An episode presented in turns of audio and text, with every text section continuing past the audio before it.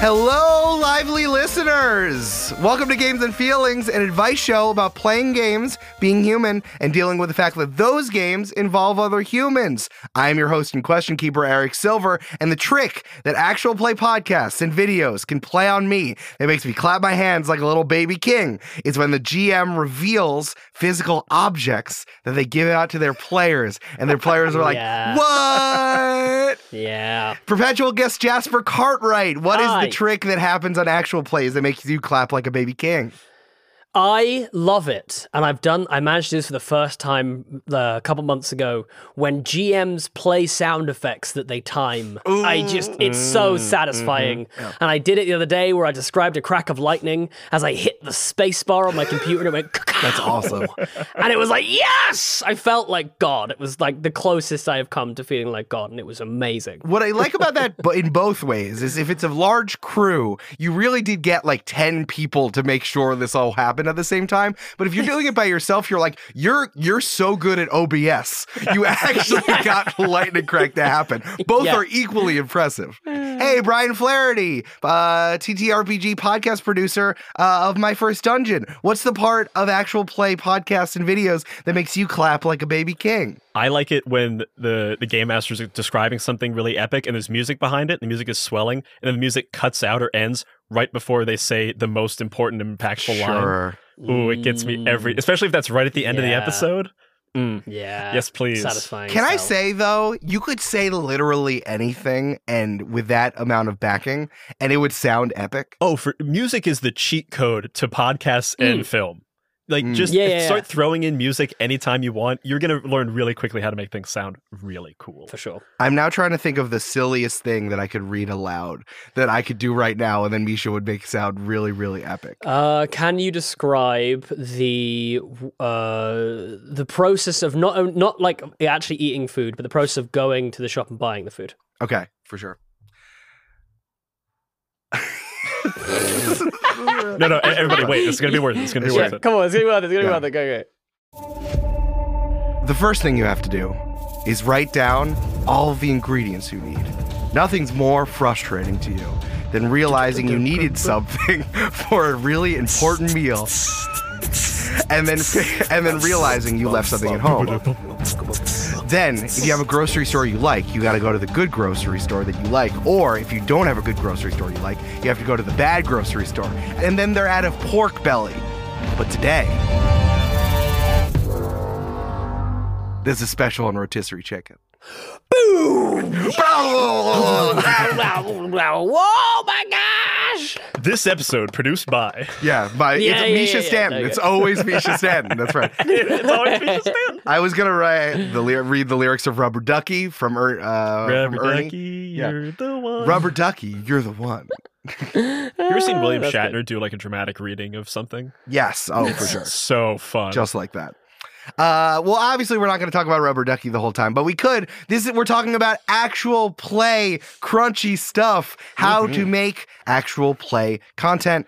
Uh, Jasper, you and I talk about this stuff all the time, but I decided to find Brian roaming the streets of Brooklyn, New York, uh, who just so happened to come through to the studio in person. It's been really fun. You fun. mean you went out and found an actual professional? yes, I did. Yes, I did. that was a good idea. That's a good idea, man. In my Well prof- in my professional office, it's like a little piece of cheese. It's like I don't want to be in my WeWork anymore. Can I come hang out with you? it's like oh, this seems nice in here, and then I close the trap, and you can't leave, Yeah, and you're you mine can't now. leave. It's a really nice trap. I mean, I don't know. I, I could stay in here for a couple Yeah. of days. It's Yeah, fine. there's a Yeah. big bottle on the wall for you to like lick up water coming Yeah. coming out in little droplets. and, and if you just tell me how to work that little like wheel that dispenses the treats, like I'll be fine. Yeah. yeah, that that uh, that wheel also edits the podcast, so you just got to go back and forth on it. Oh no. Okay. It's true. Uh, Brian, my, where might people know you from? I know that you've been doing some really tight shit lately. uh, yeah, you people might know me from uh, my first dungeon. It's a tabletop role playing podcast uh, I produce along with Elliot Davis, Schnook Sarah, and Abby Hepworth. Uh, it's a tabletop role playing podcast. Where we help first time game masters build and run their very first one shot, and then circle back around to discuss what went right, what went wrong, and how we can make their games even better. Uh, so basically, we try out a bunch of new systems, uh, bring together a bunch of people to try it out, and then talk to the creators about what went right and what went wrong. And it's all just about having fun. For sure. I also want to shout out the 20-sided newsletter, which you've Oh, currently yes. you've currently been doing a real deep dive on how to make actual play content, which honestly, uh, teaching people how to do stuff good. That's just my personal thing, my hot take. yeah, 20-sided newsletter. We're very proud of it. It's a weekly newsletter for people who like games, make games, and like making games. I'm all about taglines today, apparently. It's good. It's good shit. um, but yeah, it's a lot of fun. And you uh, were just in our most recent issue, uh, uh, giving some advice about uh, actual play podcast production. It was fun. Listen, it's all I got think. Eric to give you advice on? I Okay. did. I mean, I was desperate. I had to round it out. Yeah, so. I was talking Yeah, to Brian yeah. about how to be really, really grumpy online so no one takes you seriously. yeah. It, he sent me like a dissertation. I, I had to edit it down into a blurb, but he, he seems happy. So it was like, fuck me. I had it down to a blurb and I changed all the words, but Yeah. you know, otherwise it was basically Eric. I had to put the whole thing in quotes. So I don't know. it's like this this does not count as the uh, ideas and opinions of the person creating the Yep. newsletter. This other thing. uh, well wonderful. I have a lot of questions here both for me and from people who have written in questions about what it's like to make actual play content. But first let's talk about the games that are giving us feelings. Tabletop rpg edition. Let's recommend a independent tabletop RPG that we really like and the feeling that it gives us. You got to give me an adjective, like we're doing a live journal post, which is a really good example that lots of people understand. Uh, I'm going to shout out the uh, Avatar, The Last Airbender uh, TTRPG, because I know some people that worked on it and uh, it's super cool. And I haven't had a chance to play it yet, mostly just because I haven't managed to get a crew together. And because the way my brain works, I'm like, hey, I should do this on a podcast. Instead of just doing anything for fun now, I monetize I'm it on the all same or thing. attempt to do that. And therefore, I don't do anything for fun anymore. So that's why I haven't played it yet. But I really want to play it. And I've already checked out the rules, and they're sick, and it's cool. And obviously, the new TV series is coming out on hmm. Netflix, which I have mixed emotions about. But anyway, I just thought it was a good tie in. Go check it out. Go support those people. I think it's Magpie Games. that- Magpie Yes, Games, yeah. Correct. What's what's the feeling you get? Is it uh, Oh, uh, the feeling I get is, I is it is it too was it too recent to say nostalgia? No, nostalgia Is that- counts. Is that yeah? Because I feel like as a kid it was like my entire shit. Like I love I've watched the last. I literally recently watched through the entire thing. Uh, the Oh, of the Last course, of course. So, um, Always good for uh, a I rewatch. love it Always good time to so watch that much. show. So yeah, nostalgic is what I'm gonna say. Then nostalgic counts also. I saw a tweet going around that's like, you know, they call them spaghetti westerns because they were westerns made in Italy.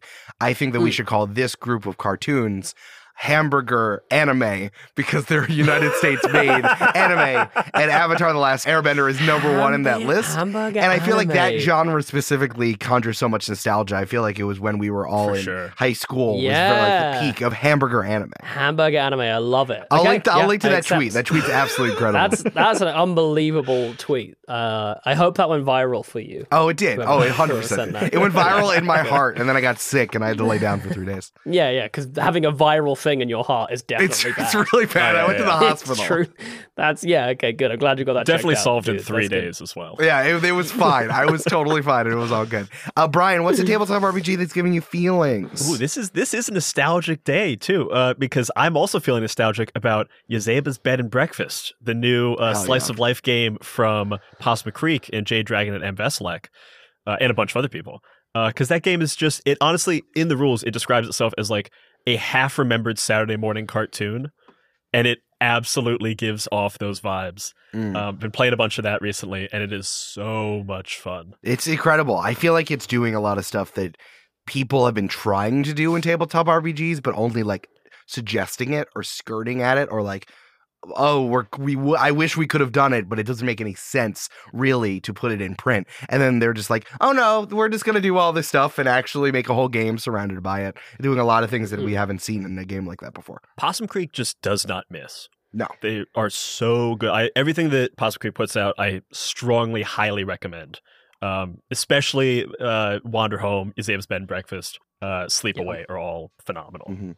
I want to give also a special shout out to Jay because uh, we went to a party at their house after some, I think it was PAX Unplugged, and it was in Philly. And Oh, that's nice. where Amanda ran into her only friend from college who she hasn't seen for six years. Whoa! Whoa, that's a one. What a what a lovely. Yeah, that's just so wholesome. It was I wild. love. I love that. that so guy much. also, that guy Roy, also went to the same LARP camp as Brennan Lee Mulligan. It's really wild. Wow. Wow, look at that. Absolutely wild. Look at that. Um, I want to feel. I, hey, I'm not going to feel nostalgic for this one. I want to feel victorious on behalf of Triangle Agency, which Oh, is a new game coming out from Haunted Table Games. Shout out to my good friend Caleb. I actually was able to play test a little bit of this. Basically, Jasper, it's Control, the tabletop RPG. oh, Yeah. I'm down. I'm a thousand percent down. Paranormal investigation tabletop RPG. Clock into work and protect the world in this game of paranormal abilities, corporate horror, and dangerous anomalies. Uh, their goal on Kickstarter was uh, a smidge under ten thousand. It is currently raised as of recording one hundred eighty-seven thousand nine hundred and ninety-nine dollars. They're absolutely fucking crushing it, and as of recording, it has fourteen days to go. I think by the time that this is out, it will have like a few, just a few days left but I'm sure you can buy this on BackerKit because it is currently thriving and will be here for a very long time. This game is really fun and is also exploring a genre you don't really see. Mm-hmm. Form following function, I think, is a really important thing coming from independent games of like, why are we playing this game? What is it doing that I can't get from anywhere else? And it's like, this is going to tell us how to play a paranormal game where you work for an agency where they shut down paranormal shit. Yeah, It's absolutely incredible. very, very cool. I back that at like the highest tier, like day two. Oh, yeah. Looks so fun. It's so it, it's really really fun. I'm probably gonna go back to this right now, honestly, Yeah. because it looks great. There's also like three. eh, The the thing about character creation, there's a, there's I can't remember the thing off the top of my head, but there's basically three separate things you choose. Like you know how you in Dungeons and Dragons you choose like species and class and background. It's that by applying this to a different game system, you still are able. It, it's even more refined of the the moves that you get from the three different things you get for your class. It's like who you are as a person. You have your abilities as a paranormal agency guy and then on top of that you have your job shit that you have at the agency like all and then all of those give you different moves Love it. dope as hell. it's really really good i'm feeling really victorious shout out to uh, caleb and haunted table games all right folks you want to you want to you want to do some questions Do you want to talk about actual play stuff Yeah. Yeah, can I just say, I want to say uh, just a huge thank you to Brian. Uh, I don't know whether it's just your presence here, but that is the quickest we have ever got onto questions. Uh, and I think that should be marked. I want to want to thank you. We might need you to come back, honestly, because the people might really love getting some of their questions actually read we out for a change. answer questions this i have Dude, I- we are- Wait, no, no, no, on. no, no, no, back on track, No, back on track. no. This thanks has gone on long enough. It's question time. Yes! No, no, question That's what we need, Brian. That's what we need, Brian. Go, Eric. jasper we answered so many questions No, in that's the a bit. sports This is a bit. episode This is a bit. Answer the, ask the question. Oh my god! All right, Brian's sick. All right, so I think the first thing that we have to do is set the table here, so people might know me from Join the Party. You might know Jasper from Three Black Halflings and the various things that he guests on. And uh, Brian, you just introduced uh, my first dungeon and the wonderful things that you're doing over there. Uh, but I think that a good place to start is why do you all think the actual play genre slash art form works? Why do you like it, and why do you think people like it? To be clear of what our definition of actual play is, I think that these are podcasts and videos and streams where people play a tabletop RPG, but sometimes not a tabletop RPG, any game, and kind of role play through it and tell a story as fueled by the mechanics of that game. Would we all agree? Yeah. Mhm. Okay. Yeah. And then, then as people make digital products because of that, I want to drill down on the what it's like making this thing. Yeah. Nice. Heck yeah. So I, I kind of think what people love about it. So uh, in general, I think that people don't follow story or something. Like people care about story, but it's not the thing they come back for. People come back for people. Like you Mhm. follow your favorite people, you know, you know, influencer culture, whatever. But if you love a person, you want to support them. And I think that there's like a dual nature of actual play shows where there is the story and then there is the behind the scenes story of the people making the story. And those are happening Mm. simultaneously. So you get to watch a story being made and you also get to watch the story happen. Which is just like you don't get that anywhere. Like there's a reason people watch like behind the scenes featurettes and stuff because you want to see that process. And process is interesting. And in actual play, you get to see both at the same time. And you get to see how people make it and how the, you know, the things they do right, the things they do wrong, and, and how it comes together. And it's just a really cool bit of magic that is just always interesting. E- even like kind of anyone, it, and it's a fun thing that it feels like anyone can do because there's just kind of an inherent magic to it. Yes. Uh, well, I was going to say, uh, first of all, I think that's a, a really great uh, point that uh, Brian brought up. I think that we live in a world now where we're kind of all, we all really want that kind of like personal connection and personal feeling. And I think that uh, you don't get that from most other like mainstream media. You don't get that from a TV show or a, or a film because mm-hmm. they're kind of set up in a way to make all the people feel inaccessible and kind of, uh, you know, up on a sort of pedestal. So it's harder to empathize and uh, with them. So I think that's a really good point. The point that I wanted to make, however, was um, kind of a bit like the the horror, uh, like a horror analogy here, which is that for me personally, the scariest thing is always the unknown. You know, like once I see the bad guy or the demon or whatever mm. it is, I'm like slightly less scared of the movie as a whole, just because I'm kind of I can kind of quantify what it is roughly. Um, and I kind of feel like the same rule applies for our imagination when it comes to actual play, which is that like our limitless ability to imagine things uh, kind of gets kicked into overdrive by actual play. We get the ability to like dream into these worlds and sculpt a picture for ourselves. So not only do they feel huge, and amazing, and, and incredible, but they also feel slightly personal because my version of uh, a particular world is going to feel different from your version of that particular world, even though we're hearing the same stimulus. It's I think there's something about the lack of kind of clear visual that, that allows you to kind of dream into it, and I think that it, it just kind of unlocks people's imagination in like a really really rewarding way, mm. and in a way where I think people are less critical of it as a medium because inherently they have a more of a stake in it you know what i mean right. so like if the world's not clicking for you then it could also just be that this isn't your vibe and i think people get that a bit more inherently because yeah. they're like well i just can't imagine it you know what i mean uh, whereas it's different in like a tv show if that doesn't kind of look great or whatever people are like immediately able to kind of criticize or, or whatever it may be so yeah i think something about the kind of boundless uh, imaginative space that it allows the listeners uh, or watchers uh, or, or whatever to occupy i think is one of the reasons why it's as popular as it is. I have to say that's also why I like podcasts the most out of all of these mm-hmm. three uh, media that I've assumed. I mean, I also love watching streams and I also love the editing that goes into actual play videos. But like being able to imagine everything in my head and not really having any sort of visual stimulus about like oh what is a character supposed to look like from especially because it's locked into kind of like the artist's version of it i'm like no this is who it is in my head that's why i love fan artists fan artists making content i'm just like i love show me what you think i said is honestly my single favorite thing and it ends up mm. being a little bit more yeah. participatory because as like I can remember explicitly where I was when I heard like certain moments of my first listen through of like the Adventure Zone balance arc. Yes. Like I know exactly sure. where I was on 23rd Street when like that first music cue came in and Barry Bluejeans came back. Yeah. Like I knew what I was because I was imagining the world. I was participating in that creation a bit more passively than the players, but you're still participating. When you're watching something on a screen, it's just coming at you and you don't have to work at all mm-hmm. really to consume it. Whereas when you're listening to an actual play, you can kind of tune that dial however you want, but when you're really into it, you are mm. very actively creating that world with the players, even though you're not at the table. I agree. Yeah. Um, there are some other comps to other media that I've been thinking about in terms of like seeing behind the scenes things on TV shows.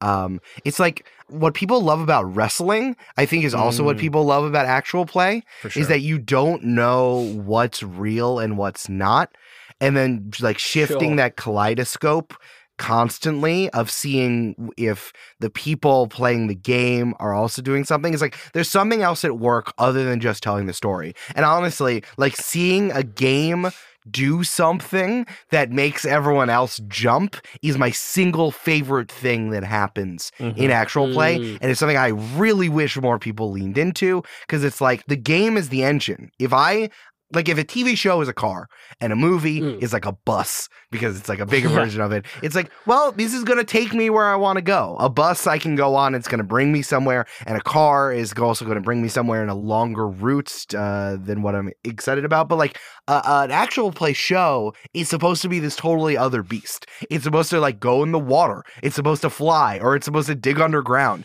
because the mm. engine is the game. I like that a game turns into story. It's this alchemy that is, I thought, the whole point of the genre. And seeing like Yeah. the art going in in different directions, I think is really interesting. Um, and also, uh, I think it's like you know certainly worth uh, like capital C criticism uh, for people to examine it and the different Yeah. things that happen within Mm. this particular medium. And I mean, I, I've been calling it an art form because I'm a uh, pretentious New Yorker with a beard. Uh, but like, but like the actual player art form, it's like I, I want, I want crit. You know, I really do want crit. Yeah.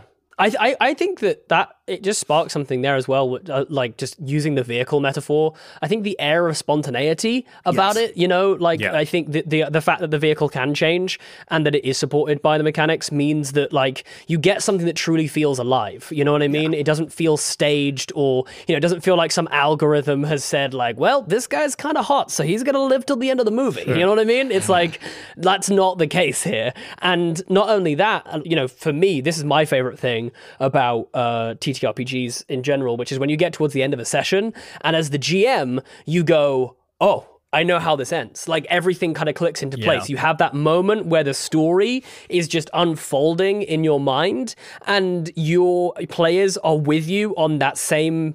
You know, like they're also locked in. Maybe they don't fully understand the full arc of it yet, but they they kind of feel the direction that we're all moving to. And as a table, you come together and kind of almost like land the plane. You know what I mean? It's almost like the the the, the passengers don't necessarily know it, but they're sat in the right places. That means that this plane uh, that's struggling to land or whatever it makes it easier to land. I- That's a terrible metaphor, but you kind of get what I'm saying. It's like the idea that everyone is working together to stick the landing, but also the landing because everyone is in that space feels kind of inevitable. It's like, yeah, this is this is going to happen and it's going to be beautiful and, and seamless. And I just think it's such an enjoyable feeling when you're like, oh, that's it, that's the end. I can feel it. It's right there. Like that's it's so good. That's cool. I like the idea that like the GM is driving a plane, but they need like all of the passengers to be like, "Hey, so what? So like, I need you to dream up what what the landing gear looks like. Everyone, think about it together. Let's Come do on, it." everybody, let's imagine. Yeah, that's what it feels like. It truly and then one passenger's like, "Oh, sorry, you, you have landing gear though. That that's you're just asking us to do this like a fun game. You have This is just have an exercise, gear? right? Where you you have It's the like, oh yeah, mechanical yeah, piece. yeah. We have, I have Yeah. landing gear, but what what do you want landing gear to look like theoretically? Uh, d- w- uh, could, could you just uh, what's the safest? I think is probably honestly. I don't- want it to look like exactly what you have. Yeah, yeah, no, exactly. no, no, what- I, yeah, I actually don't want to. It'll be a have a surprise. It'll be a fun surprise for all of us if we, I don't tell you. and then your kid pipes up and it's like, I think it should be a uh, uh, inflatable uh, inflatable flamingo. Hell yeah. no! Hell yeah. the one thing, crash. the one word everyone wants on, to hear on an airplane is surprise. That must be like on a, there must be like a list of like banned words on airplanes, and surprise has to be one of them. I- I- like just yelling surprise, Yelling surprise. has to be on the no go list. So I, I was on a flight once, uh, going from New York. Uh, I'm from Columbus, Ohio, so I was flying from New York to Columbus, and the Oh, I really sniped that out of the Yeah, air. you said that. I in was saying earlier, earlier. I was like, man, I don't know why people live in these major cities. Like Columbus is great. It's where all these artists moved and stuff. And I'm just, and I just shot that out of the air. in the moment, I was like, "Does he? Did he like research me and knows I'm from No, I didn't know that. what a move! I was like, what, what, a a, what a weird thing to know. Uh, but I was flying to Columbus, and the pilot gets on, you know, to say like, "Hey, everybody, you know, I'm your pilot. We're cruising and we're flying altitude, whatever." And he goes, "Oh, so right now we're in a little jet stream. It looks like we're going, wow." For and, and then he proceeds to tell wow, us yeah, that, again, that's But I was like, that should be wow. Should what be are you talking about? Like you should. No pilot should ever be surprised about how fast the plane is going. No, but it, again, I just I really want to petition. If this isn't a thing, wow has to be on the list of bad words. If I hear one of the flight attendants look towards something that I can't truly see out of the window and go, "Wow," like that's bad. that's so bad. Like I can't handle that. Is a flight attendant sitting down and putting on their seatbelt the equivalent of a player going, uh oh? like a veteran player Yeah, being yeah. like, oh, I know what happens next. Oh, jeez. yeah, yeah, or like them looking down at their character sheet all of a sudden and just not looking up at you for the next five minutes because they're furiously going through their spells. it, yeah. That's the equivalent of plugging in the Uh, I would love to have a quick conversation about this because I think we're joking about it. But it's like, how much do you want to know about a DM or a GM revealing how they feel while things are going on, or or whatever? Because the thing that I struggle with a mm. lot is me Mm. saying, "Oh, I didn't prepare any of that," or me saying, "I actually spent three straight days coming up with this thing." And then I think that either way, I'm unsatisfied because I think the thing that I I'm now giving up is the magic of my players knowing Sure. what or what did not happen, Mm. even if it's afterwards. Yeah, I'm yeah, like, yeah. do I want to tell you about what I did? Because then, like, the magic trick is gone. The kaleidoscope is one of the lenses of the kaleidoscope is fully away, and now you're just like, oh, look at that pretty glass. That glass is pretty pretty. So, uh, j- just to Mm. continue with the metaphor, because you brought up magic, uh, I used to be a, a close-up magician, and I, I've studied like a lot of magic, especially especially card magic. I love it. I still love it to this day. But for a long time, I fell in love with watching it because I was like, I knew all the tricks. Like I knew what Right. it was, and I could appreciate it for like the craft. But I was just like, okay, I see he's doing the top pass, and then he's doing the class, Mm, whatever, yada mm. yada. Yeah, I feel that way when I watch uh, GMs on streams. I'm like, Right. oh, I see the top. Pass. I see the trick. But but It's- Yeah, yeah, your yeah. ca- it's like this item is on the back of your hand. I see it. But there is something about that that the more you know, there will come a moment, no matter what art form you're learning about, where you'll see something that you can't explain, that like that Mhm. gets you. And like I can think of Mm. certain magic tricks, like I saw them, and I know about as much as like a, a pretty active hobbyist can know. And it absolutely blew me away. And when you get those moments, the magic of it is heightened by tenfold Mm. because I know so much. I know, oh, I know all the tricks in the book. I know everything that could possibly happen. And then someone gets you. That's when it feels really good. Uh, If that makes Mm. sense. Yeah, I Um, think that's a really good analogy, actually. I think the idea of crafting a story needs some air of mystery. Mhm. I think Yeah. for me, like for me to kind of like fully immerse myself in something, I want to make I I want it to feel as organic as kind of possible. I, I quite enjoy learning stuff after the fact. You know what I mean? Because then I've had. I feel like for me, if it, I wouldn't mind like a DM's journal coming out like after I've listened to a whole series. Sure. You know what I mean? Just to like find out like how their experience was and what you know, and they don't have to go into too much detail. I think that's fine. But I think definitely think like whilst I'm in it, I definitely love having that air of mystery, that kind of like uh feeling of like building this world feels somehow organic. You know what I mean? Because when I'm listening to something or watching something, you know, I'm even though I am a, a- producer and even though I've been on film sets and I've, do you know what I mean? I've made video games. You know what I mean? I like I'm not sitting there playing a video game thinking like, oh, I wonder what that was like in the volume that day. You know what I mean? Not, like, it doesn't. Do you know what I mean? Like so, but but maybe if it's like a constant stream of like BTS footage around this video game, maybe I am then thinking Right. about it. You know what I mean? Can I, I can I put a pin in something you just said as someone who works Mm. with video games and this is games and feelings and I also Yeah. spend a lot of time listening to like video game podcasts and reading video game criticism online but then Mm. it becomes like that thing where everyone's like mm, wow these jumps don't feel good or oh all these games need to be 60 FPS no they Mm. don't they actually Mm. don't but then it's Yeah, like yeah. then it becomes this these catechisms or almost these like these uh words that people latch onto of what people think is mm. the stuff in video games, right? I'm just wondering if as this art form is developing and because there is not really much capital C crit now it becomes just like oh i love this or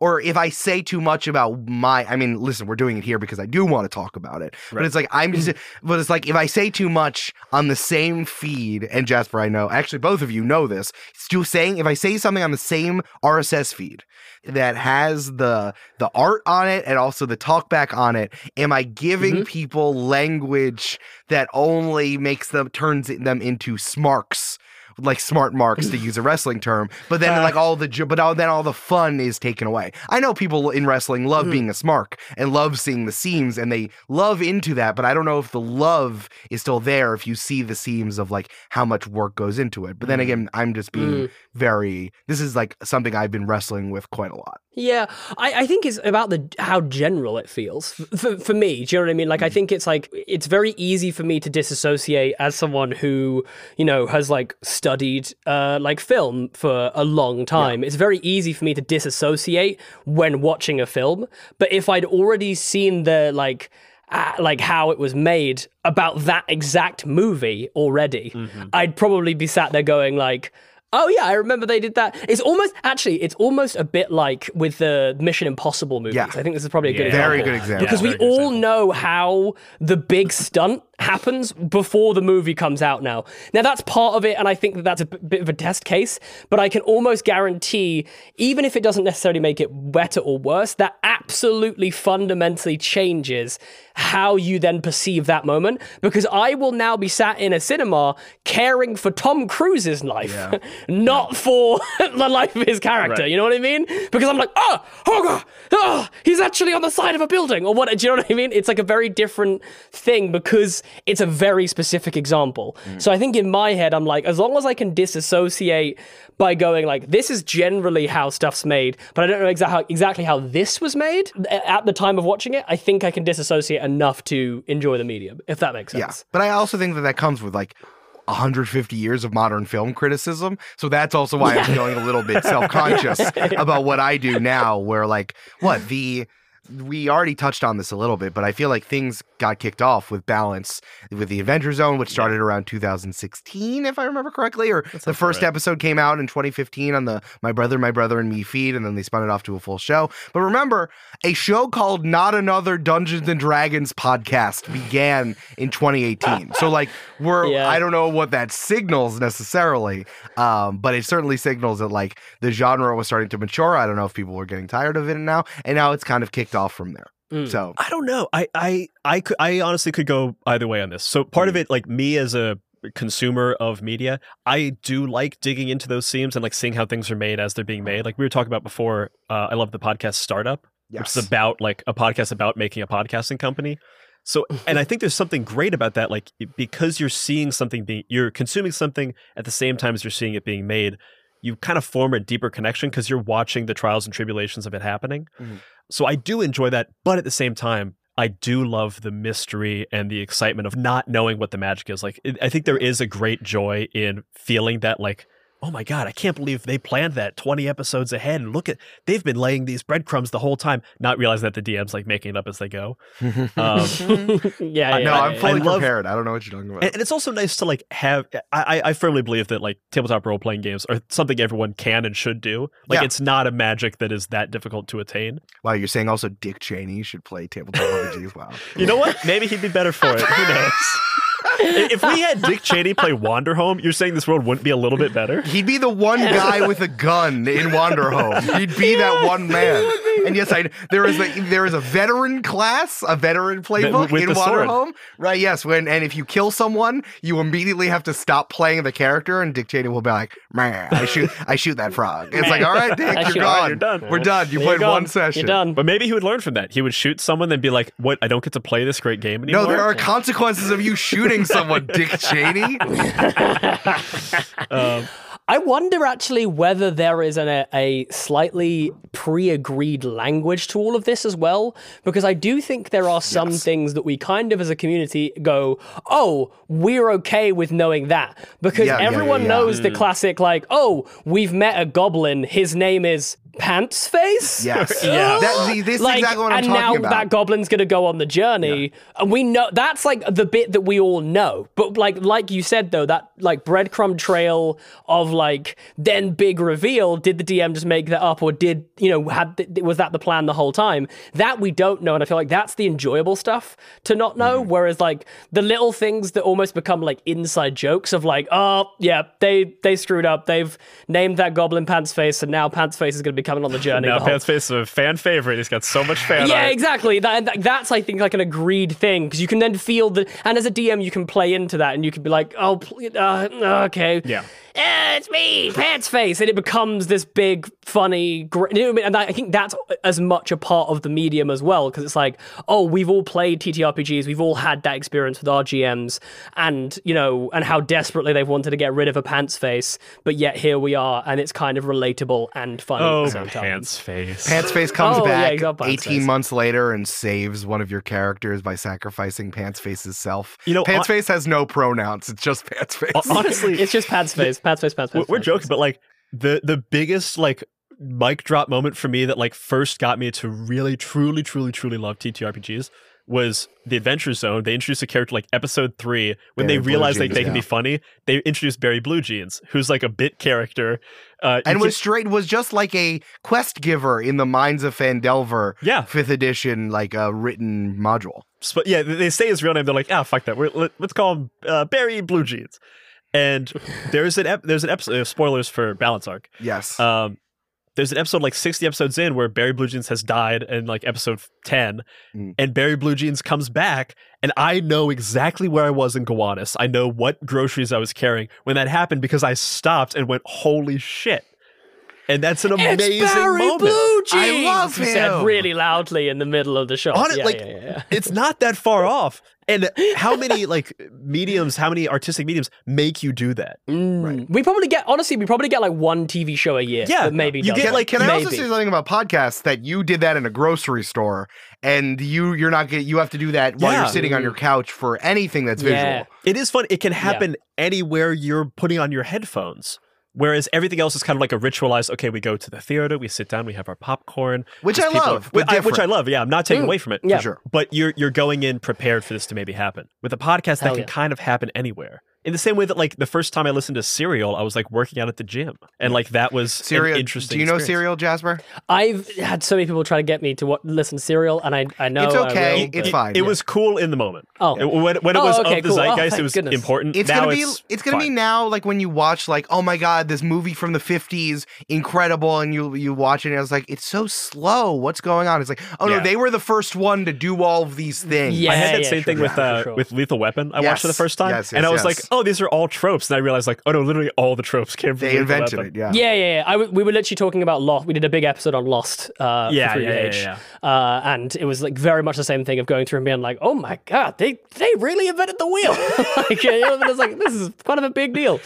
I want to pivot a little bit because I think we're touching on some stuff that like it's almost like the especially because I've been this is I promise I didn't want to plug it like this but like I've recently uh, uh, gotten on TikTok and seeing the D and D memes kind of evolve in a different way. So it's funny how like these inside jokes of playing tabletop RPGs has now defined our understanding and enjoyment of this Mm. art form of this of this medium.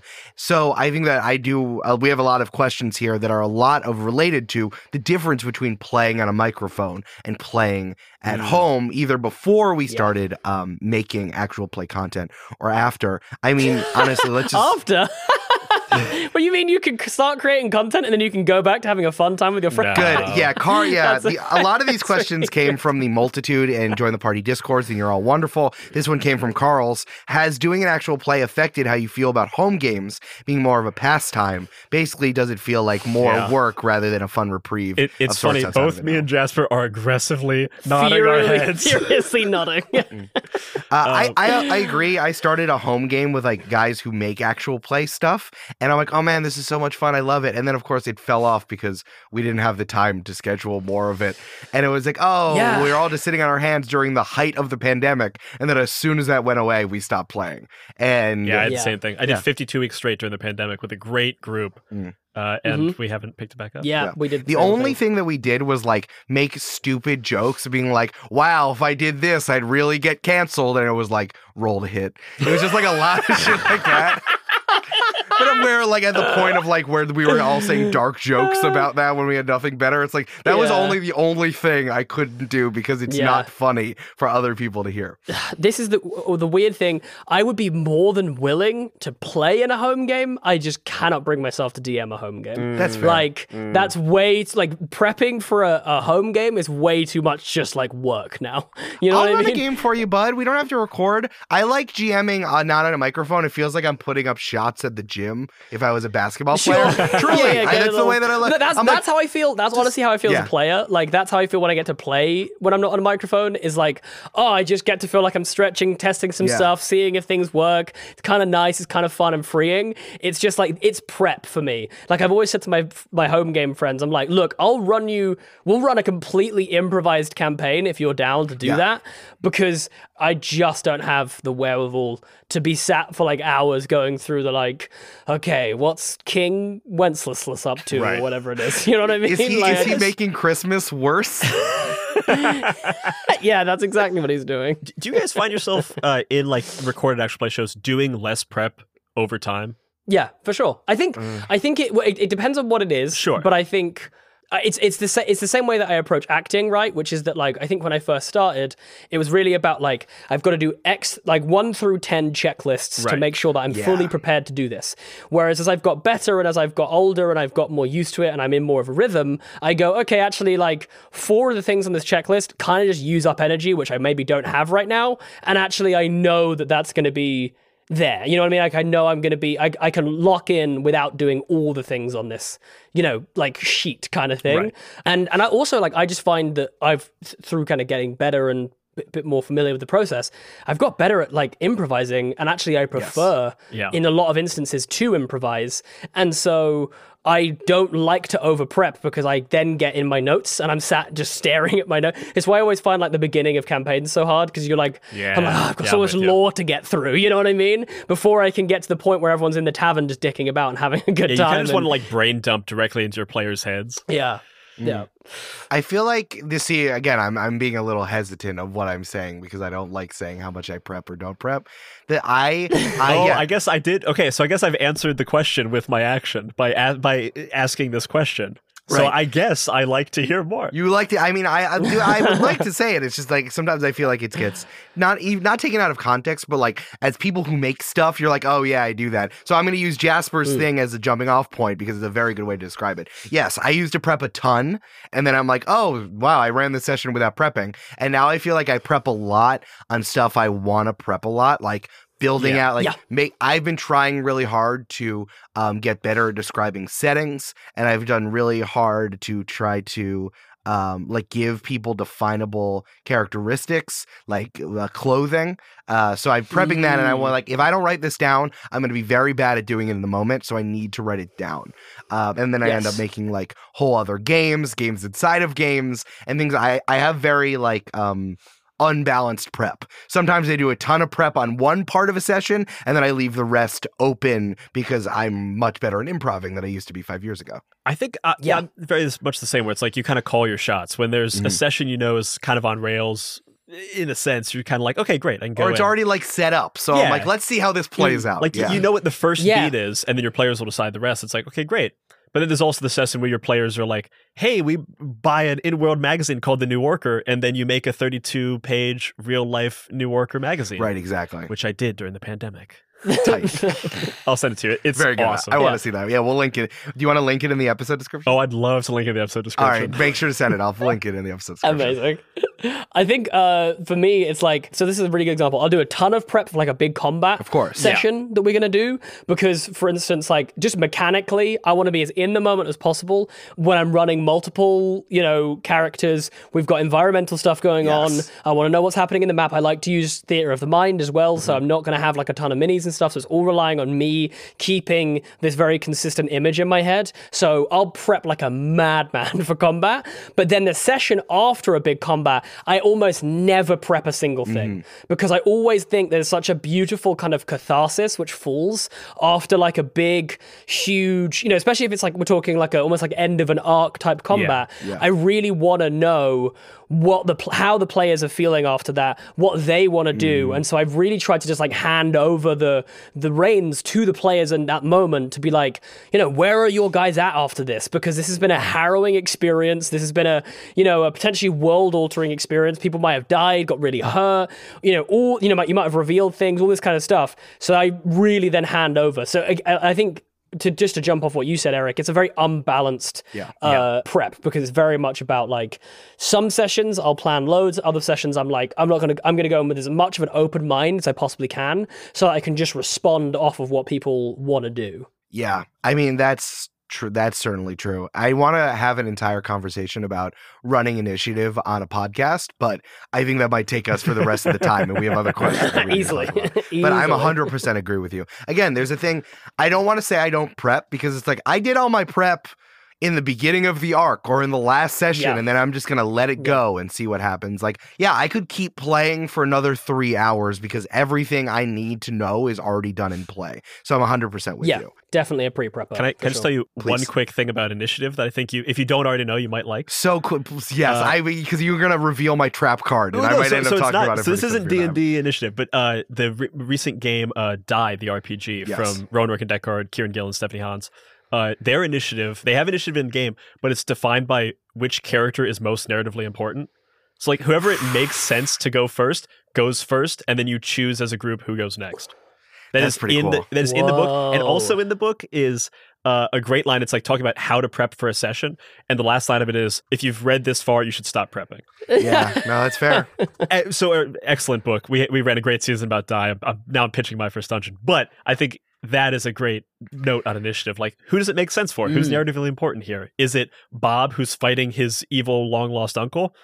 Bob's going first, baby. No, I like it. It's more about like going. It's like, all right, you go, and then you go, and then you go. I feel like that's Sure. like that's inherently against the narrative flow of actual play, and I just like Yeah. I should play a different game. You know, on some it's like, it's like Yeah, yeah, uh, yeah, yeah, but. I I always try to come up with other stuff. One thing that I have started doing, this apologies, the last It's one. I fine, promise. it's fine, Uh, it's fine. One thing I have started doing is, I, and I and I found it really, really helps my players in between rounds. Just as like a random bit of advice, is doing a round summation at the end. Yes. That's good. Basically, like going back through everyone's turns to basically say like, so what happens is, use like Eric swings in with a sword, cuts under here. The guy kind of parries that one attack and goes here. Then you come in with this spell which gets deflected, and do you know what I mean? It just, I think it adds that kind of like slightly cinematic element Yeah. where everyone then kind of really understands the concept of this is all happening at the same time.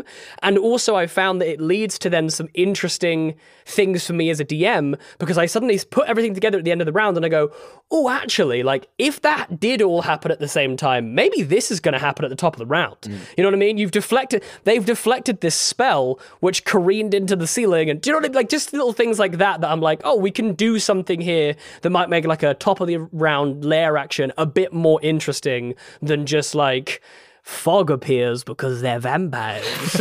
you know what I mean? Which again, nothing wrong with that, but like, uh, it- you I need that clip for just. I want to make that my text tone is you saying that. Fog appears. Fog appears because they're vampires. fog appears because they're vampires. There you go. Oh, my God. There's two reads Can we for make that you. a If ringtone? you want to Yeah. make that your Yeah, I want it to be a ringtone. Yeah, yeah. ringback tone when someone calls Oh, me. even They better. hear it. That would be great. Fog appears. Eric will be at the phone momentarily. Yes. That's a wild Yeah. thing that we don't have. That, that that's not an option.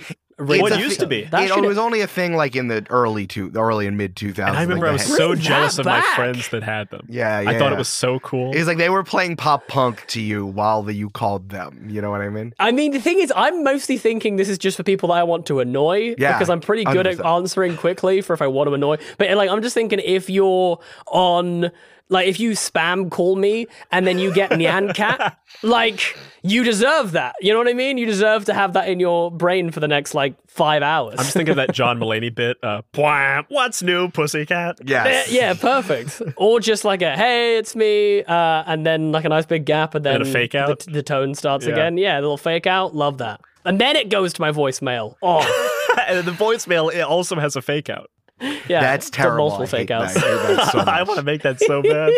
And the- the reason that you hate Eric is because you know that eventually you're going to try calling me. Yeah. and that's what you're going to. It's like, oh, it's like your voicemail is going to be like, oh, hey, what's up, Eric? Uh, oh, if you can't hear me, I'm just in the bathroom right now. Boop, just kidding. It's a voicemail. Amazing long cut if you choose a person's name because then a bunch of people don't get it. I would pick Eric. I think. Excellent joke. That that is commitment to the bit.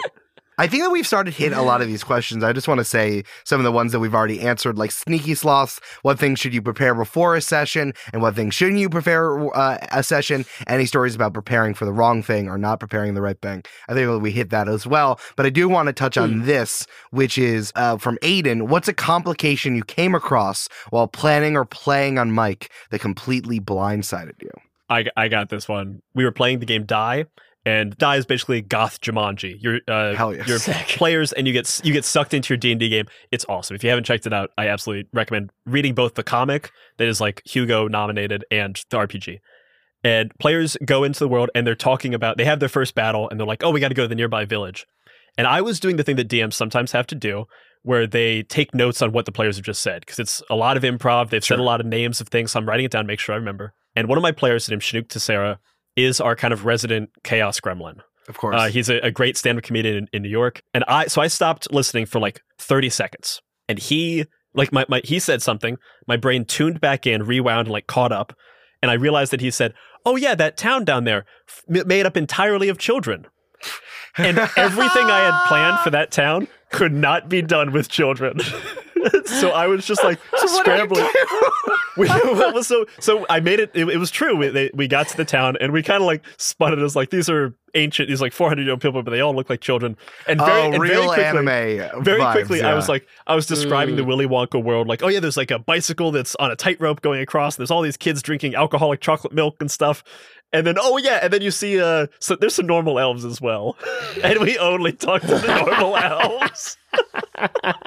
That's amazing. I mean, isn't that what you want though? Your players to participate. Like Oh, sometimes I I get love it. I love it. It's like so I, I don't want to like I don't want this to be Eric monologuing at you and you treating me like I'm a visual novel. Like I do want you to mess to to put something in there because it's like it's like a game of hot potato. I'd listen to the Eric monologuing actual play though. I'm just, you know what I mean. I'd listen I to appreciate that. Like, I mean, it helps that I'm the best DM in podcasting. you are the best DM in podcasting. That's what I was about to say. I was about to say you're the best DM in podcasting. Keep hearing this. I keep hearing this get banded around, and I, I've I've yet to see the the proof in the pudding yet. It's funny how there there truly is only two people bandying this around. It's me and Eric, and the two people that are saying this currently. But it's gonna catch it's on. all over my feed somehow. I don't know what Lots you of guys people have done are to my lots feed. of people are saying it. A lot of people are saying it. They really like it. It's all happening. That's the first time I've done a Trump happening. impression. I can't believe I just did that in 2023. Yep. Here we are.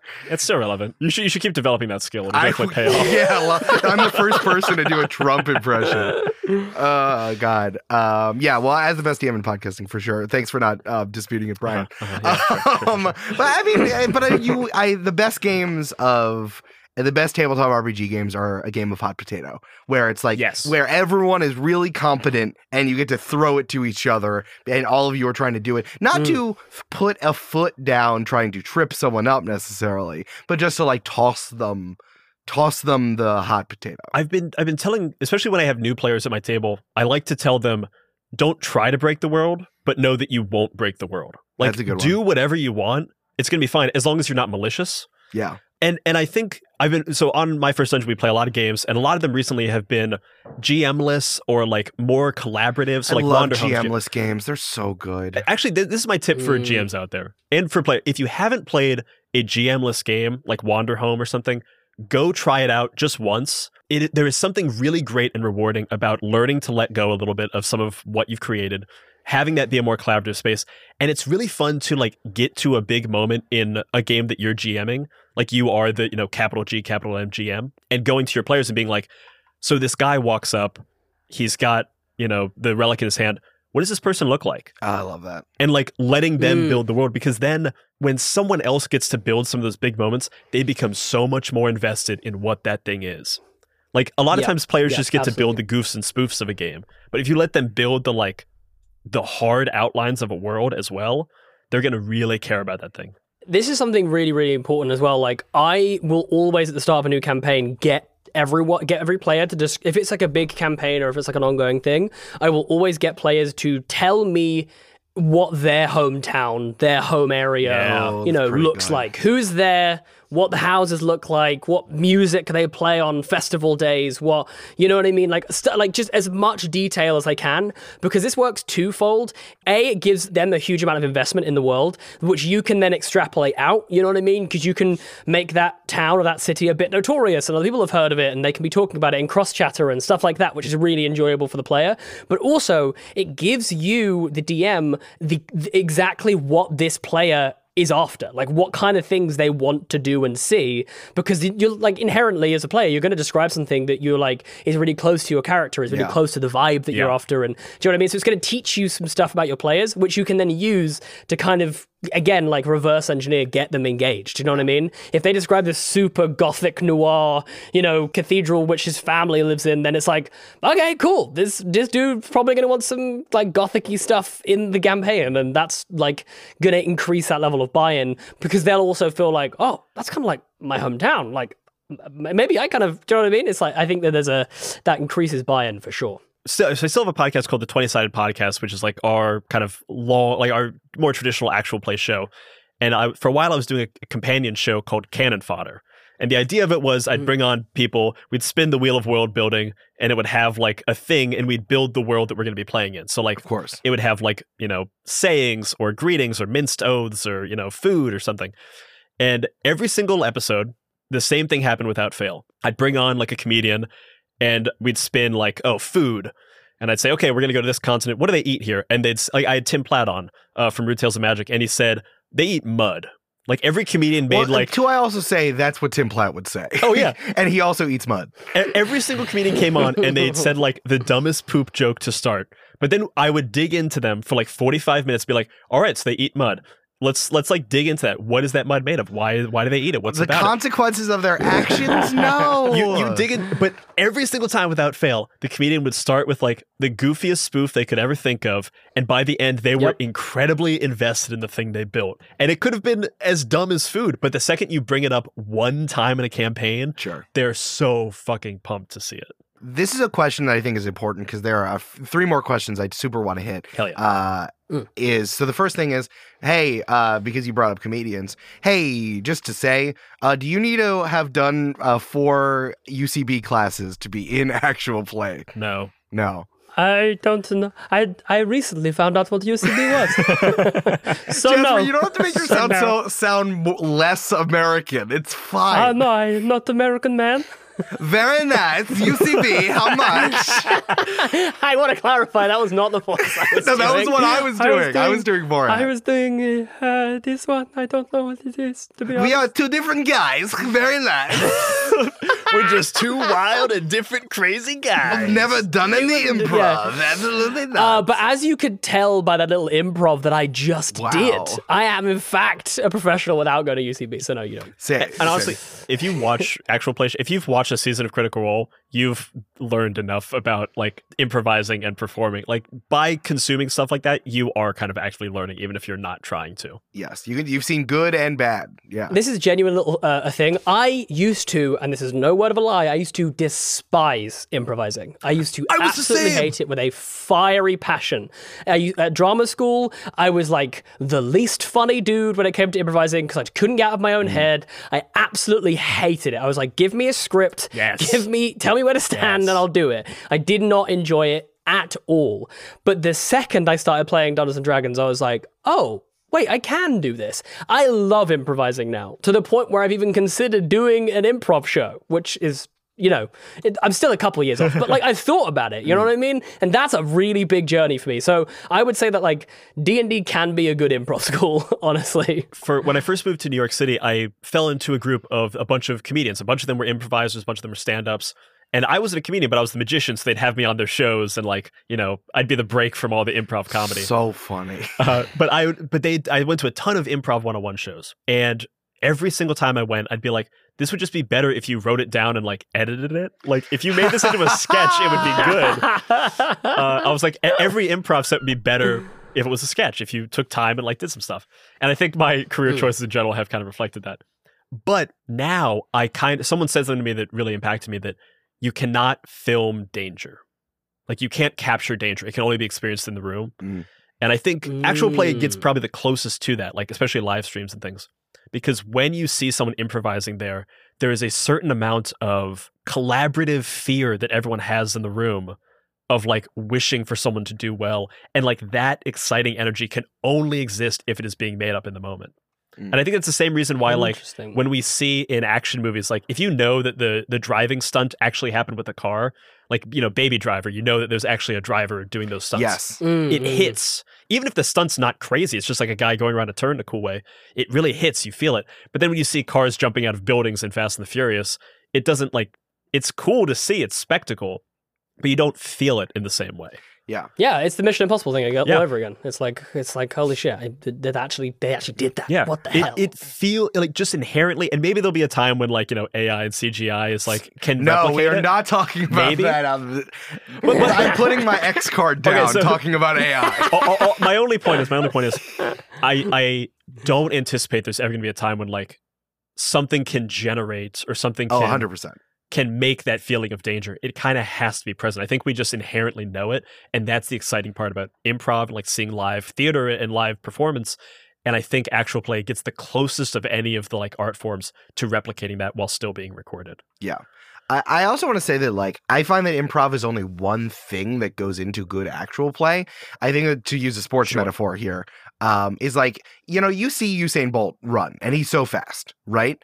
I think it's even it's more interesting to me if someone who's incredibly good at like at American football or football or basketball is also crazy fast and like six foot four and can do the skills the most. It's just one element, part of this game and doing the game, doing this thing that pulls together all this other stuff. I mean, the thing in baseball, in American baseball, is you have to have all these tools. Like Mhm. being a five tool player means you're like good at hitting and like throwing Batting and and catching and, and all this and batting and fielding. Yes, and like that's what I think is this. It's this amalgam of all these different things instead of just one thing, which is why I Yeah. love like crunchier actual play shows that isn't just like disguised long form improv Sure. because that's another thing. Then Sure. I'd rather just go watch someone sprint Mm. instead of pretending that like a game of soccer is a track meet. You know what I mean? So I think that that's. Sure. I just want to Yeah, say yeah, that okay. it's one. It's one element of everything involved. I wanted to, there's one question here from Lyle. Uh, how do you balance polishing things for release without losing that organic feeling? What you were saying about Oh, the danger. man. Is there there is a sweet spot Mm. that feels like a fly on the wall of friends playing D&D, but with all the 5 minutes to look up the rules, go to the bathroom and get snacks removed, but seamlessly. I would also say there's a lot of other stuff that gets removed or added or enhanced Yeah. on top of that. Like is there a balance? What, what, how is finding that balance going? So I, I may not be the one to answer this, if I'm honest, because I'm pretty far on the far end of production. I do an intense amount of post production, sound design, music, because I really love it. I really like it. Yeah. Um, but I do try to keep in because ultimately the conceit of my first dungeon in the show is that we're teaching you to play a game, we're bringing people together who've never played it, and we're learning together. Like our hope is like we're helping you learn new games. Like try Yeah. this new thing. It's fun. It's it's different. You don't just need to play D and D. You can try these other games that can get you closer to the story you want to tell, rather than using like the Swiss Army RPG of D and D. Mm. But because of that, I cut out a ton, a ton, a ton of like little moments. I don't know if I hit the sweet spot. I hope I do. But I think as long as you keep in the soul of it, the goofs and the spoofs of people Yeah, at the yeah, table, yeah. like all I'm cutting Mhm. out is like ums and ahs and dead space. Like I'm trying to cut out the things that make people sound like they're thinking a little bit, but I keep in the moments where they're making the decision. So Yeah, you, you cut out some of the thought, but you keep in the decision. And w- when you're using, you know, sound effects and music, I'm not trying to hide things. I'm trying to amplify. Because ultimately, when you're at the table, the world in your head at the table is so vast and like when you're playing D&D, like you hear the soundtrack in your head Mhm. in those like most epic moments. All I'm trying to do with music and sound design is replicate that experience that's happening at the table and like how epic and cool and badass it is to people who weren't there and can't quite experience it in the same way because they're not actively participating. Yeah, I don't. Uh, I don't think there is a sweet spot, to be honest. I think because I think it's a uh, it's a really unique, impersonal thing. Like the vibe, you know what I mean? Like some people absolutely love Critical Role, which is four hours, like no real edits, all like live in the moment, uh, like you know, music and and whatever being played. Some people love Dimension 20, which is more edited, and then some people love like Dark Dice, for instance, which is like even further than Dimension 20, which is like yeah, at all of our at all of our home games, Jeff Goldblum shows up. yeah, exactly. There you go.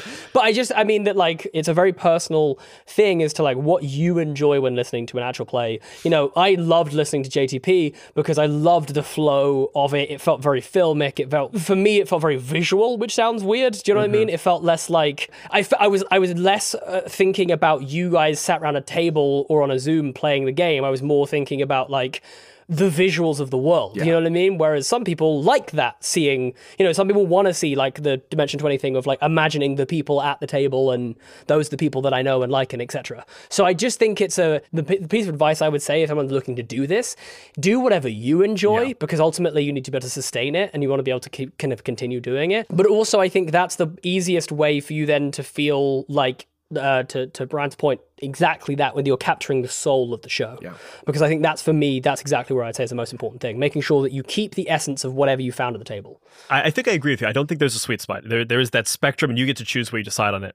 I do think there are some like minimum thresholds you should hit because if you're trying to make an actual play that's going to be on mic, you have to remember that there's a player that is not at your table, that's the audience, that's going to be consuming this as well.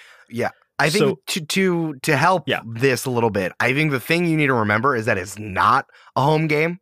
That's more the thing is like, you know, Jasper, it's funny Mhm. those two examples you put up of Dimension 20 and Critical Role. It's like, yeah, Critical Role is just a game of four of friends uh recording just playing for 4 hours. Like those Yeah. guys are also all professional voice actors. They're professional actors. And like all these people and so many people work on Dimension 20. Right? Like, Right. look at those credits. So many people Yeah. work there. So many. And I just think it's more like minimum threshold. I agree with you, but it's also to say like minimum threshold is that we are professionals making art. And like that's the thing that you don't want to confuse. Yes. Yes. Is that like people are are it's there A is no sweet spot because it's not the same. And I worry that once people forget that once people think it's like, wow, this is the best home game I've ever seen. I know, but the vibes are home gamey. And that's the soul of what you're talking about. Yeah. It's a it's a soul of a thing you do at home Yes. but it's being raised by an artistic floor.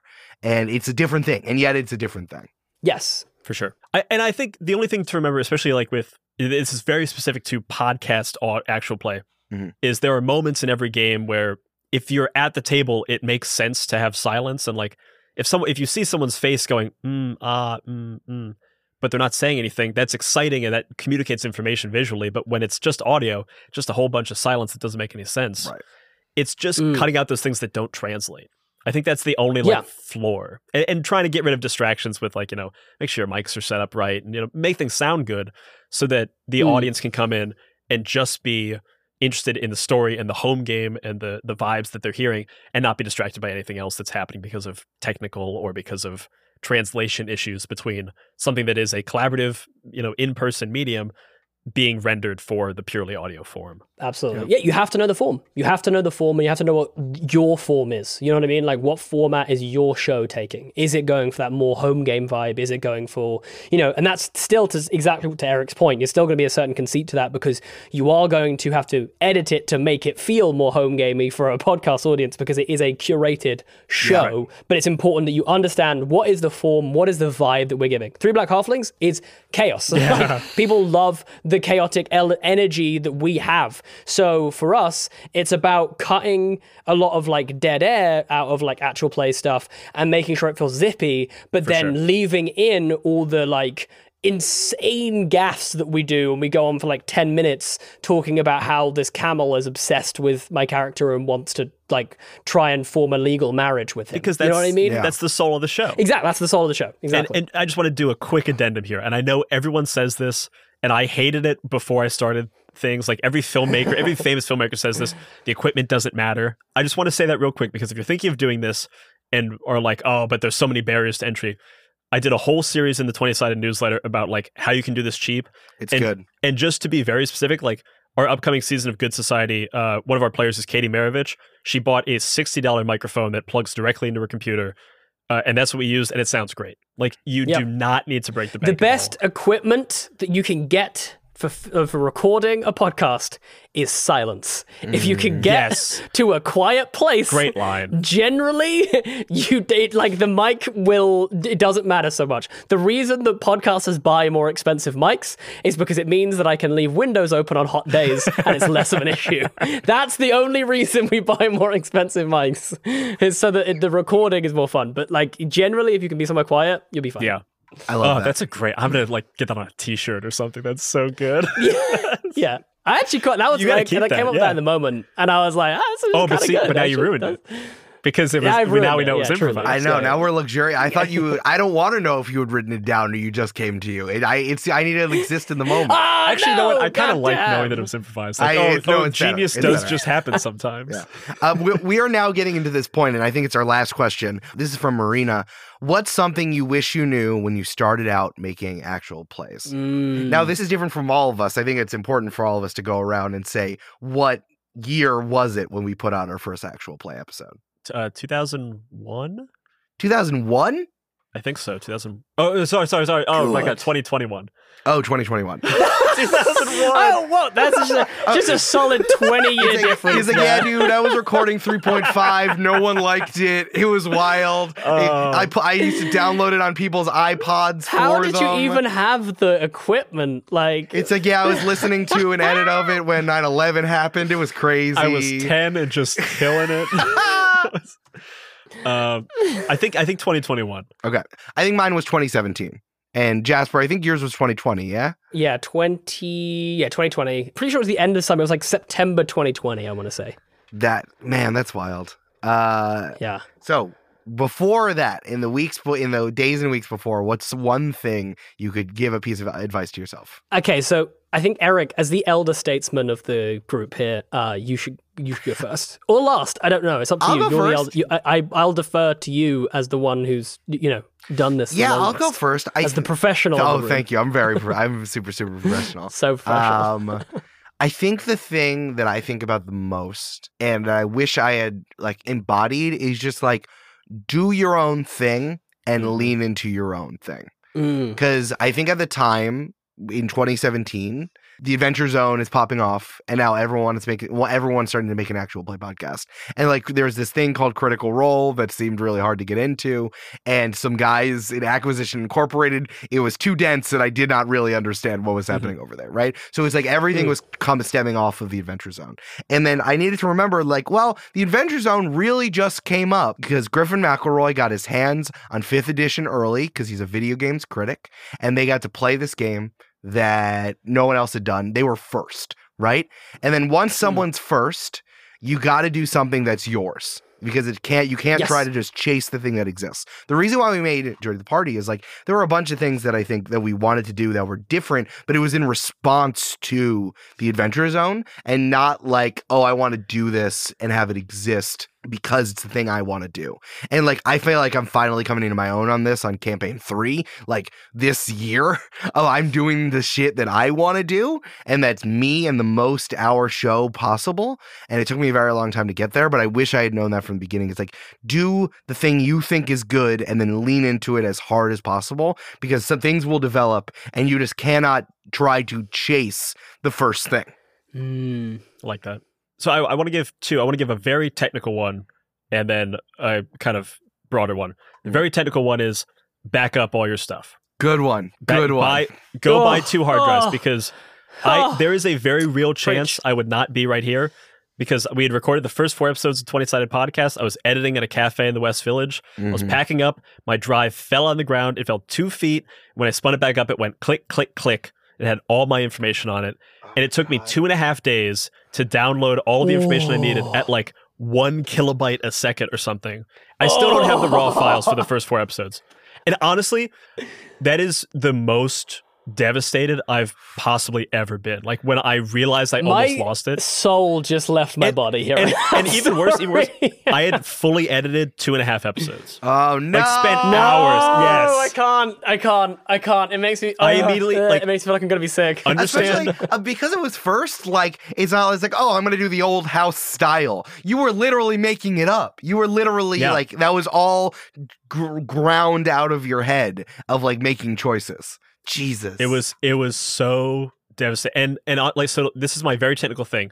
Three, two, one backup system. yes. You should have three different uh, things that you're backing up to, so like three different places in two different formats. So like two on hard drives, one in and the one cloud. and one copy somewhere weird just in case. Yes. that's what. yeah, it is. yeah, yeah. Tr- That's yeah. my favorite one. That's why my mom has a backup of my laptop just in Nashville, just in case. and, and like storage now is pretty cheap. Go out buy three LaCie rugged hard drives that are two terabytes. I've had the same ones since I started the show, so like two and a half years, and they're just Yep. filling up now. Also, Lacey's uh, lace or Lacey's, Lacey, they're yeah. pretty. I think they're very Yeah, they're pretty. cute. They They're also look cute. So that's my very practical advice. Just go do that. That's of all the investments to make, that's the one you make because if you lose stuff, it truly, truly, truly, truly hurts. The bigger one is I wanted to make an actual play podcast after I heard the Adventure Zone, which was probably Mhm. for me back in like 2017, 2018. And it took me until 2021 to make it because there were so, it felt like there were so many obstacles in the way because I would hear like Brennan Lee Mulligan or Critical, I I think it was more Matt Mercer being like, you know, I prepped for four hours, or or you get the things where it's like, oh yeah, I'm, I took a bunch of comedy classes, so I just made it up, Right. and it felt like the barrier to entry was so high, and it just Mm. isn't. That's what happened, I think, in the time. I don't know, Jasper, if you like juked it or something, and you you guys were just like, oh, there's no black people in actual play. We should make this, which is an incredible fucking reason to make something, and I'm so glad it exists. But it's like, man, those walls went up. I think around as, as soon as the pandemic hit. Like if you're starting something you've never done before, if you've never edited audio, you've never recorded audio, it will be hard for a second. Yeah. Like just accept that. Like learning any new skill, it's gonna suck for a little while as you're trying to figure it out. It does not suck that bad, and it's you get to play fun games with your friends. So if you're thinking about doing it, go read the articles that I did in 20 sided newsletter. It'll do a lot to get you there. If you've listened to these shows, you already kind of inherently know how to make this. Go get friends that are as excited about this as you and just do it. Yeah, start your Um, artistic practice mm. for sure. It's fun. Yeah. Yeah, I think uh, I just I'll, I'll quickly comment on what you said, Eric, because I think that is something that is worth noting in this particular like question, which is that like yeah, w- like I didn't know, and I'm so glad I didn't because if I had, I wouldn't have started the show. Like fundamentally, if I'd have been more in the TTRPG space before, I wouldn't have started the show. There's no way. I'm glad. Um, I mean, I mean, it's incredible that the show to just praise you and the existence of Three Black Halflings in the first place. Because I still remember finding the show independently, and I met you like a year and a half afterwards. It's like this thing that's totally different from a to- from a different location, from people who we haven't seen before, and then all of a sudden it's on Headgum. It's incredible. I know that Jasper, I joke that it's like your Cinderella, but like it's so good that it's out of nowhere, so that it's something totally Mm. different. And I mean that like in the truest and absolute way. Sometimes something being started in like in a vacuum. yeah, in a thank you. Is something being started in a vacuum allows it not to be hampered by the fear that I was seeing when when Yeah. the show was going, and that was hampering Brian from starting in the first place. Yeah, or the fear that I have now. like I think We all have like, trauma. uh, like yeah i think it was it was very much like i remember googling i went on youtube and i typed in black d&d and the first thing that came up was a terry Crews one shot and i was like we have to do better um, so, Jesus. like I, that was do you know what i mean i was like okay we have to do better i started the show that was like the extent of the research that i did on like ttrpg I'm so, glad. i had I'm to if you had gotten like one page lower, I don't know if you would have showed. you would have started the Exactly. Ex- I would have stopped. I would have stopped immediately. Uh, but I think the biggest thing that I would say is yes, I completely agree with you. I think comparison is like the death of art. Like it's just like it's so unhelpful. It's so like negative and it's so counterintuitive, right? Because it's just like the people that listen to you aren't doing those comparisons. You know what I mean? Like if I like a thing, I like I literally listen. My two most listened to podcasts are two sports podcasts about the same team. Yeah, dude. they do exactly the same thing. Exactly the same thing. Do I compare them? No. Do I care about when one is more edited than the other? No. Do like I couldn't care less. I just want to consume as much of that thing that I like as possible. So and, and I think this is the thing. This is the maybe this is the bit that I would love to say now. It's like you don't have to be relig- original all the time. You don't have to be. You don't have to reinvent the mm-hmm. wheel. Uh, as much as like I, I always preach, like don't try and be the new critical role or whatever.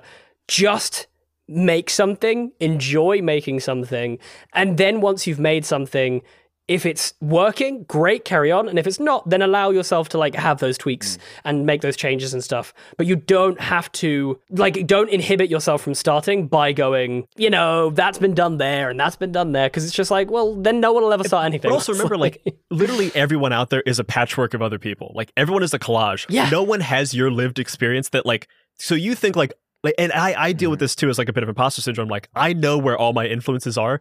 So I see what I make and I'm like, oh well this is just the prisoner, and this is just Doctor Who, and this is this is this, and this is this, this is Dimension 20. But if you're not living in my experience and understanding all those things, you don't see it as a patchwork Yeah, of things. dude. You see it as a completed piece of art. Yeah. Can I say also because um Mm-hmm. Wes Anderson has a new movie out, like Wes Anderson and Quentin Tarantino say that they're stealing shots from 1950s movies Oh, yeah. and 60s movies and they're like, "Yeah, I love it. It's awesome and I'm to do it." And like it's not stealing. Yeah. Like I know I just said stealing, but it's not. It's it's pastiche. Also, Jasper, the thing you said about rounding things up, the first time I saw that was in uh was in the first season of Dimension 20 when uh, Fabian is Mm. riding on the motorcycle and that there and he summed all that thing up and that's also where I heard that for the first time. Again, we're just saying it together because it's good practice and you can pick it up. But like, who cares that you're you're grabbing something from someone Yeah. else? yeah. You're just impressing your players and then therefore the audience because you're trying to capture the the, the joy. the number one thing that was so consistent across all of my uh, uh, every bit of drama school training that I ever did was, uh, and all teachers said this, despite the fact they w- uh, disagreed wildly on a lot of other things. They all said all art is theft. There's it's just that is just the case. It is true. At some point somebody probably did it. Maybe they didn't do it for as many people. Maybe it was a completely different genre or a different medium or something, but like someone has probably already done it. And if you like a thing, it is not uh, like if you like three, I've always said I want there to be more shows like Three Black Halflings.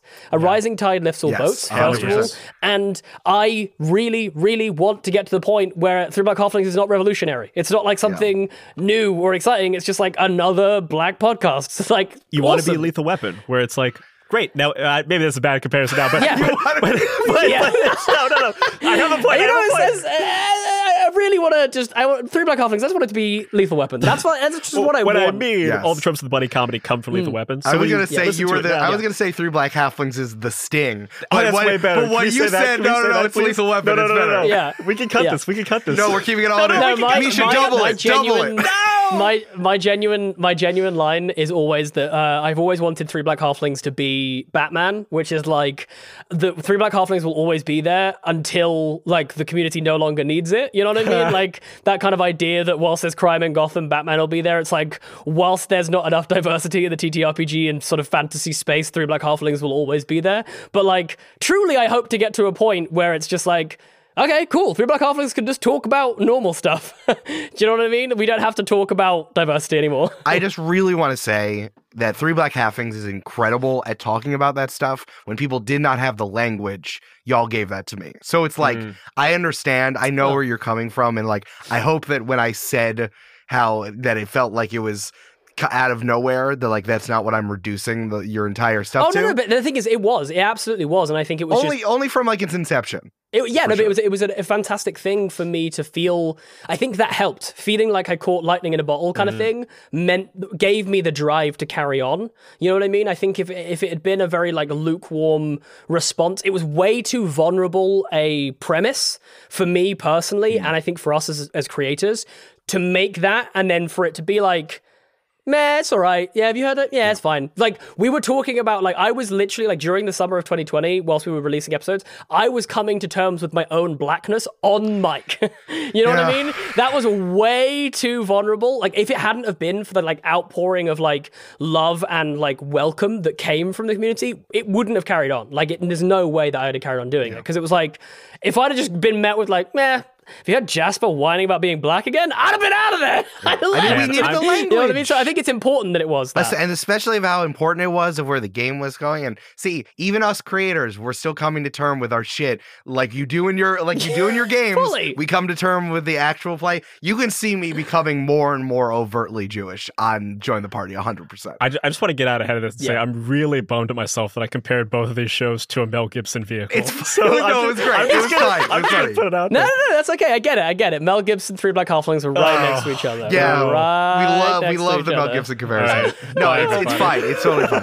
But like, I also think that like, there's also you know, even if you stumble into and then it became an artistic choice for Three Black Halflings to be a variety show and to have all those Hmm. things, interviews and talkbacks alongside actual play, just like Join the Party. The whole point of what we did was that we had the after parties to teach people how to play at the same time. That's Mm-hmm. what we were doing because no one was learning how to play from listening to the Adventure Mm. Zone and Critical Role. Yeah, you picked it up, but like actual playing, then there was a whole other hurdle. It was Yeah. like the thing that got you to pick up the book, but then how do you even play the thing? And I think that like intention, the whole thing is about like do something intentionally. Yes. Is and regardless of what Yeah. it is, do something intentionally. Yeah. folks, we talked about this for a long time, which I assumed we were going to do because it was great, and I love talking about this stuff all the time. We didn't even touch initiative all that much. I'm so happy that we did. Um, you're all great. I could really, if people like hearing about this crunchy stuff, uh, maybe Brian will have you back, or maybe we'll add another person as I'd well. back. We'll have a four person uh, conversation, uh, and it's incredible. Uh, hey, Brian, where can people find you on the internet? Oh, uh, you could find me uh, playing uh, on my first dungeon. Uh, we're about to do a new season where we play Good Society. Uh, Good Society is like a Regency era game of balls, uh, of, of balls, Jesus, uh, of, of, of balls and parties and uh, high society and stuff. Good Society, incredible game. Good, yeah, incredible. Uh, if you watched uh, Dimension 20's Court of Fey Flowers, it's uh, the same system that was used there. Half, half of it. half of it. Half of correct. it. Um, you can also find me on Twitter at Mr. Brian Flaherty. That's M R B R I A N F L A H E R T Y. And I, I strongly encourage you to check out if you liked any of this conversation or if you just like TTRPG news and stuff. Uh, the 20 sided newsletter is a newsletter I write with uh, me, Elliot Davis, uh, who's a great game designer in his own right. Um, and we talked a bunch about actual play production recently, and also just talk about like cool games coming up and what we want to share and promote in the space. Yes, Um, I'm definitely going to link the particular one that had uh, all the advice from the various people in the episode description. yeah, if you read nothing else, just go in and read. Uh, I got a bunch of great actual play producers to give like their biggest piece of advice, and I told them like make it practical and make it really helpful. And Eric joined a bunch of people alongside of um, Esther Ellis, who does uh, Dungeons and Daddies, Shane O'Connell from Mission to Zyx, a great improvised pod, honestly my favorite podcast of all time. Jeff Stormer from Party of One, um, Jay Stroutman from Planet Arcana. Uh, but it, it's an excellent article with a lot of great advice, so I'd strongly encourage you to check it out. Hell yeah. Jasper, where can people find you on the internet, dog? Hey, uh, you can find me at JW underscore Cartwright on all of my social medias. Uh, I'm doing a bunch of shows. I'm on a new. I'm actually on uh, Dark Dice, which I mentioned nice. earlier. Um, probably why it was on top of my, in my head. I had a great time playing with those guys. A very different TTRPG listening experience. If you're looking for something, uh, it's, it's a horror based game, and it is genuinely horrific and scary. And the way they edit it is equally awful. And I was legitimately scared playing it, so that's good. Uh, I do have a bit of an exclusive. Uh, I am actually stepping down as one of the hosts of Three Black Halflings because we've actually got Mel Gibson joining the show as one of the as one of the Black Halflings. So I guess go follow Mel Gibson. Uh, Jasper, you legitimately got me. That was pretty good. I, w- I was there too. I was like, wait a minute, what? what? Wow, Jeremy really Oh. want Jer- in Jeremy's rider. It said Mel Gibson eventually needed to come on. That's incredible. Damn it. eventually, yeah. Look, he has to get on there. I can see your. I genuinely could see your faces, and that really made it much more enjoyable. Uh, no, Mel Gibson will never be anywhere near Three Black Halflings uh, for a plethora of obvious reasons. Um, but uh, yeah, go check that out. It's uh, th- uh, three. I'm so I've, like I've ruined myself You're now because that's great. uh, uh, that's three, the number three, uh, Black Halflings. Check out the show on all the social medias and everything like that. Uh, Eric, where can people find you on the internet? That's right. I co-hosted Oh my you. god, it's so co-hosted. good. Here's the thing: Jasper's always the co-host of the show. I just like calling him the permanent guest. Yeah. It makes him sound fancy. It does. It does make He me sound fancy. My, I've literally had three people after it got announced, like three of my mates, being like, "Ooh, permanent guest. What's that?" And I was like, "Dude, it's just a co-host." like, I had like three of my close friends be like, "Dude, oh, congrats! Oh, good. Like, Let's go. Great That's game." so I'm like, yeah, man. Yes. Okay. A bunch of people wrote in the multitude survey being like, "I hope Jasper gets elevated to permanent co-host." I'm like, he is. It's That's a joke. so I'm funny. joking. It's joking. Uh, my, my heart to these people. You're- Thank you're you so much. incredible. It's very You're kind of incredible. Oh you. Please, please keep petitioning for me to get that promotion, God. okay? Eric is keeping me here and refuses to give me the promotion. I keep asking him, and he says, no, I'm waiting for Mel Gibson to return my email. Then, if he says no, then you'll that get was it. Brian. I I, did not this. say that. I did not say that. This is my life now. Uh, you can find me on the internet at L underscore Silvero, on Twitter, EL underscore S A L V E R O. I am on TikTok now. It's fun posting. I'm really enjoying it. You didn't say that was your name if you were a lucha I know. Libre I was wrestler. waiting for that. Oh, well, the people, I was excited about TikTok. I Uh, was excited about the Lucha Fine, Libre. I- that's my name. How I was dare Lucha Libre you. Wrestler. That's my name. Thank All right. I'm on TikTok. I'm at Eric V Silver. I'm posting a lot of stuff. I'm trying to do this thing where I come up with a NPC within three minutes after rolling on it on a table. I've done two of them right now. That's and the thing that I've been trying to do lately that I'm setting up, I just got a new clamp so I can have two things going at the same time, is so that I don't have to do any edits. So it's just three minutes, no edits, uh, so that people can literally see me do it on the fly. So I'm really enjoying it. It's a lot of fun, and uh, TikTok's fun, man. Follow me. Uh, but all of this stuff, all these links are in the episode description. Go, go check it out. Uh, thank you again so much, uh, Jasper, for being here as always as the permanent co-host slash guest because you're a fancy boy. And uh, Brian, I'm really upset at the energy you brought to episode. but I'm happy you're here. Oh no! I'm sorry, everybody. I'm so sorry, Brian. I came at you with the full three Black Halflings No, it's double barrel incredible. No, today. fine. Like, you know what? At my heart, a comedian, and god damn it, I respect a callback. It was it was hot as hell. It was absolutely hot as hell. Um, and remember, guys, like all art, there is nothing in the instructions that say anything about feelings.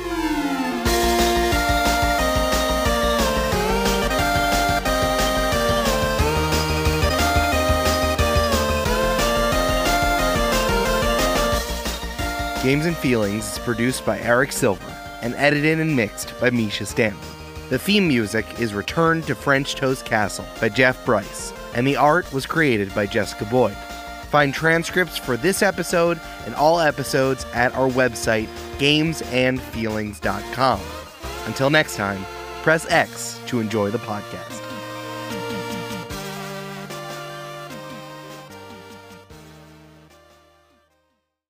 If you're hearing this, that means you listened to every last second of this episode.